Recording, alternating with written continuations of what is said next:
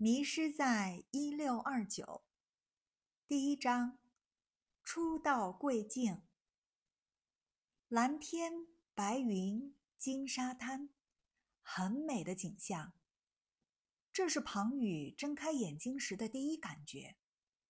不过接下来，他就感到全身上下无一不痛。昨晚那场可怕的暴风雨、雷电，脚下猛烈的颠簸，那道莫名诡异的蓝光，以及最后那一下突然而巨大的冲撞，一一浮现在记忆中。自己最后好像是被抛出了甲板，落水之后拼命扑腾。自己不太会游泳。黑灯瞎火的掉海里，居然没被淹死，实在是不幸中之大幸了。庞宇心有余悸地摸摸脑袋，顺便活动了一下手脚，确信没骨折，但肌肉似乎严重拉伤。当他试图站起来时，大腿上剧烈的痛楚迫使他放弃这一努力。无可奈何之下，只能动动脑袋四下看看，看看能不能寻求到帮助。不过出乎意料，沙滩上竟然很干净，并没有通常海难之后铺天盖地的漂流残骸。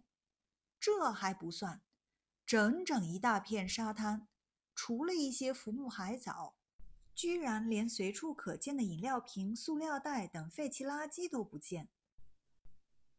靠！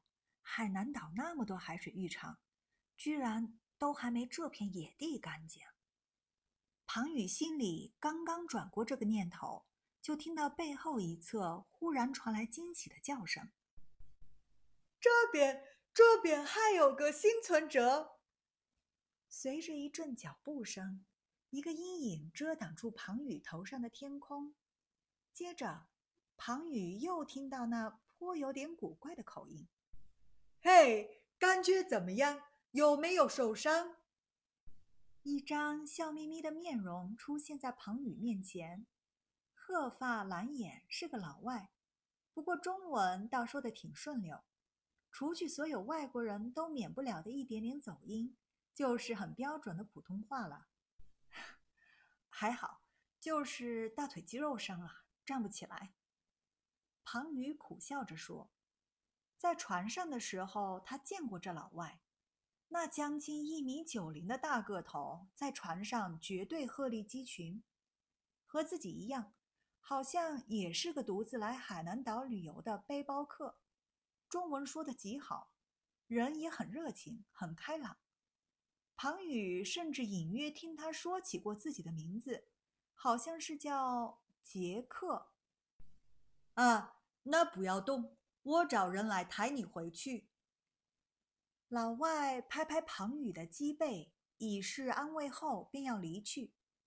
庞宇立刻拉住他：“哎，不用，就是一条腿伤啊，你扶一下，让我站起来就行。”但老外马上很严肃地把他重新按倒：“不要乱动，肌肉拉伤可轻可重，严重时可能导致残疾的。我是医生。”听我的，没错，安心等待救援。谢谢了，您是叫杰克先生吧？我叫庞宇。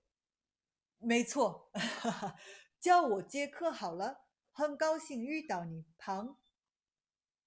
大个老外跑得很快，跑开后不久便扛着一副担架，和另一个小伙子返回来了。